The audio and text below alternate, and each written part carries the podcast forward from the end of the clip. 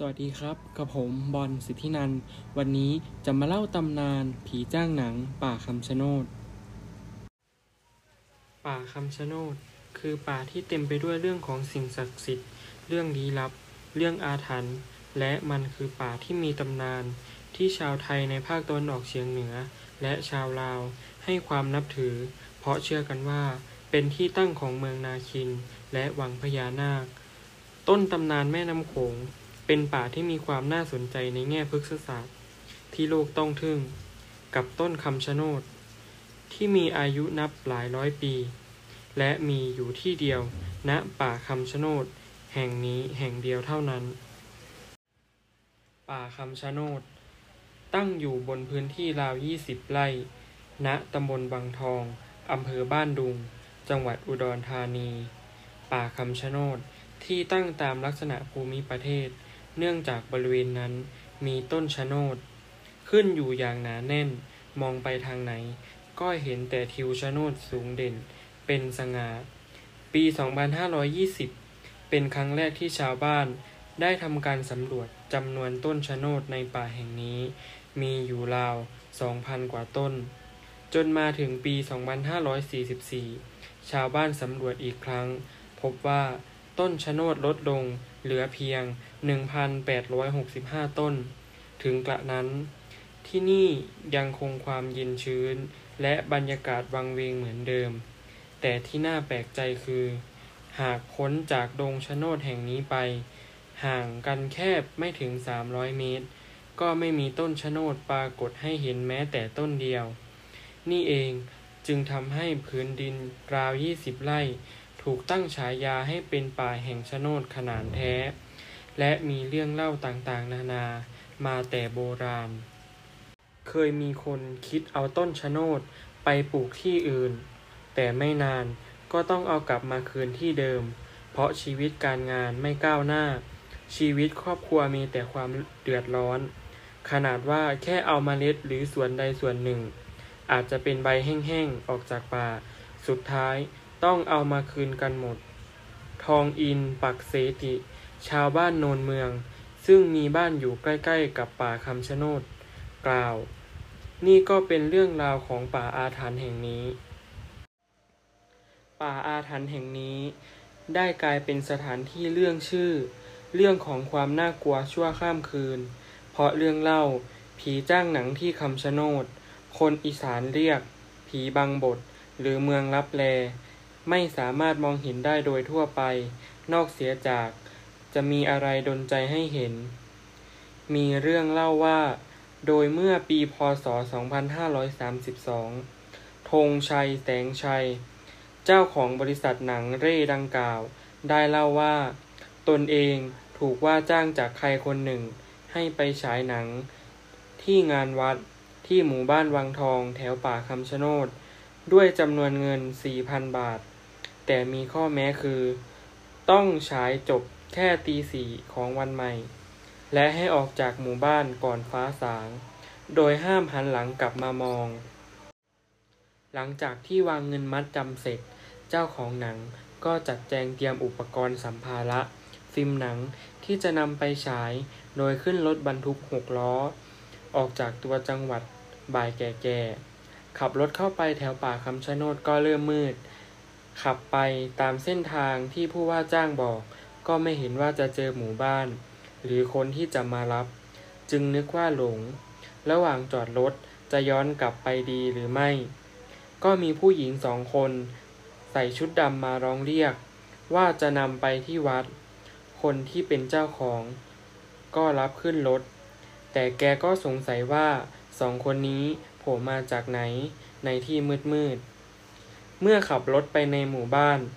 ก็ยิ่งให้ชวนสงสัยว่าทำไมไม่มีเสียงลำโพงออกมาจากวัด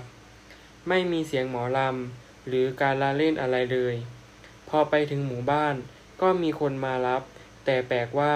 ทุกคนจะใส่เสื้อสีขาวกับดำ ถ้าเป็นผู้ชายใส่ชุดขาว ผู้หญิงใส่ชุดดำ แยกให้เห็นชัดเจน แม้แต่เด็ก แต่ที่แปลก ทุกคนจะทาหน้าขาวหมด เหมือนใช้ครีมพอกหน้า เป็นที่น่าสงสัยว่า พวกเขานั้นทำไมแต่งชุดอย่างนั้น เพราะไม่มีใครใส่เสื้อสีอื่นเลย นอกจากชุดขาวและดำ เมื่อถึงที่แล้ว ทุกคนก็เริ่มตั้งจอภาพยนตร์ เดินสายไฟ และเปิดเครื่องปั่นไฟ ระหว่างที่กำลังกุลีกุจอติดตั้งก็เริ่มเห็นผู้คนทยอยมานั่งดูหนัง แต่จะแยกชายหญิงชัดเจน ไม่นั่งรวมกัน และปกติของงานวัดจะต้องมีแม่ค้า แม่ขาย มาขายน้ำ ขายถั่ว ขายปลาหมึกย่าง แต่ที่นี่กลับไม่มีแม่ค้าสักคน พอติดตั้งเสร็จก็เริ่มฉายหนัง หนังที่เอาไปฉายมีสีเรื่อง เรื่องแรกเป็นหนังสงคราม เรื่องที่สองเป็นหนังตลกแอคชั่น เรื่องที่สามกับสี่เป็นหนังผี ระหว่างฉายคนภาคก็พยายามภาค ยิงมุกตลก แต่ไม่มีใครหัวเราะหรือแสดงอารมณ์อย่างใดเลย ทั้งทั้งที่ก่อนหน้านี้ ไปฉายที่ไหนคนก็จะหัวเราะตลอด จนเริ่มฉายเรื่องที่สามที่เป็นหนังผี สังเกตท่าทางคนที่มาดูเริ่มตั้งใจดู ทั้งที่บรรยากาศตอนนั้น ก็เที่ยงคืนน่ากลัวมากๆระหว่างนั้นทางเจ้าภาพก็จัดข้าวต้มถ้วยเล็กมาให้ทีมงานกิน ทางทีมงานเห็นแล้วก็ละเหี่ยใจ มีแต่ข้าวต้มซีดๆ กับเนื้อชิ้นเล็กๆ แต่เพื่อไม่ให้เป็นการเสียน้ำใจ ทางทีมงานก็เลยกิน ปรากฏว่าข้าวต้มที่อร่อยที่สุดที่เคยกินมา หลังจากฉายหนังจบถึงตีสอง ผู้คนก็แยกย้ายกันกลับ แป๊บเดียวก็สลายหมด ไม่มีใครเหลืออยู่เลย ทางทีมงานก็เก็บอุปกรณ์ขึ้นรถ โดยมีผู้หญิงสองคน นั่งรถออกมาส่ง ก่อนจะล่ำลาก็จ่ายค่าจ้างที่เหลือ ซึ่งเป็นเงินเหรียญทั้งหมด พอออกมาส่งถึงปากซอย ผู้หญิงสองคนนั้นลงจากรถ พอรถออกตัว คนขับที่เป็นเจ้าของหนังกลางแปลง หันกลับมาดูก็ไม่เห็นผู้หญิงสองคนนั้นแล้ว หลังจากกลับมาถึงบริษัทธงชัย ก็เกิดความสงสัย จึงเช็คประวัติกับผู้ว่าจ้างที่ถ่ายเอกสารให้ตอนวางมัดจำก็พบว่า มีชื่อนี้จริง แต่เจ้าตัวบอกว่า ไม่เคยไปว่าจ้างใครไปฉายหนัง ตามวันและเวลาที่บอก เมื่อสงสัย ก็เลยสอบถามไปยังเจ้าอาวาสที่เอาหนังไปฉาย ทางเจ้าอาวาสก็บอกว่าในวันนั้น ที่วัดไม่ได้มีการจัดงานแต่อย่างใด แต่เจ้าอาวาสเล่าว่า ในคืนวันที่เจ้าของหนังมาบอกว่ามีการฉายหนังที่ป่าคำชะโนด จะมีเสียงสู้ๆเหมือนกับมีพายุพัดเข้ามา ทั้งทั้งที่คืนนั้นไม่มีลมใหญ่ พัดมาจากไหนเลยทำให้เจ้าของหนังนั้นแปลกใจกับเรื่องที่เกิดขึ้นอย่างมาก และยังหาคำตอบ ว่าใครที่จ้างหนังไปฉายที่ป่าคำชะโนดไม่ได้ นอกจากจะมีเรื่องเล่าผีจ้างหนังที่ป่าคำชะโนดแล้ว พื้นป่าแห่งนี้ ยังมีเรื่องน่าประหลาดอีกเรื่องคือ เวลาน้ำแล้งก็จะเห็นว่าดินเชื่อมต่อกันไม่มีอะไร แต่เวลาน้ำท่วมที่ดินรอบๆจะท่วมหมด แต่ปรากฏว่าป่านี้น้ำไม่ท่วม น้ำขึ้นสูงอย่างไรก็ไม่ท่วม ชาวบ้านจึงเชื่อว่าเกาะนี้ลอยน้ำได้ และเชื่อว่าที่เป็นเช่นนี้ เพราะเจ้าที่เป็นคนทำไม่ให้ผืนป่าแห่งนี้จมน้ำ ขณะที่ทองอินปักเสติ ชาวบ้านโนนเมือง ซึ่งมีบ้านอยู่ใกล้ๆกับป่าคำชะโนด ได้ย้อนถึงเหตุการณ์ที่เคยเกิดขึ้นในป่าคำชะโนดอีกหนึ่งเรื่อง ของป่าแห่งนี้ ซึ่งคนภายนอกฟังดูอาจคิดว่าเป็นเรื่องอุปโลกขึ้นมา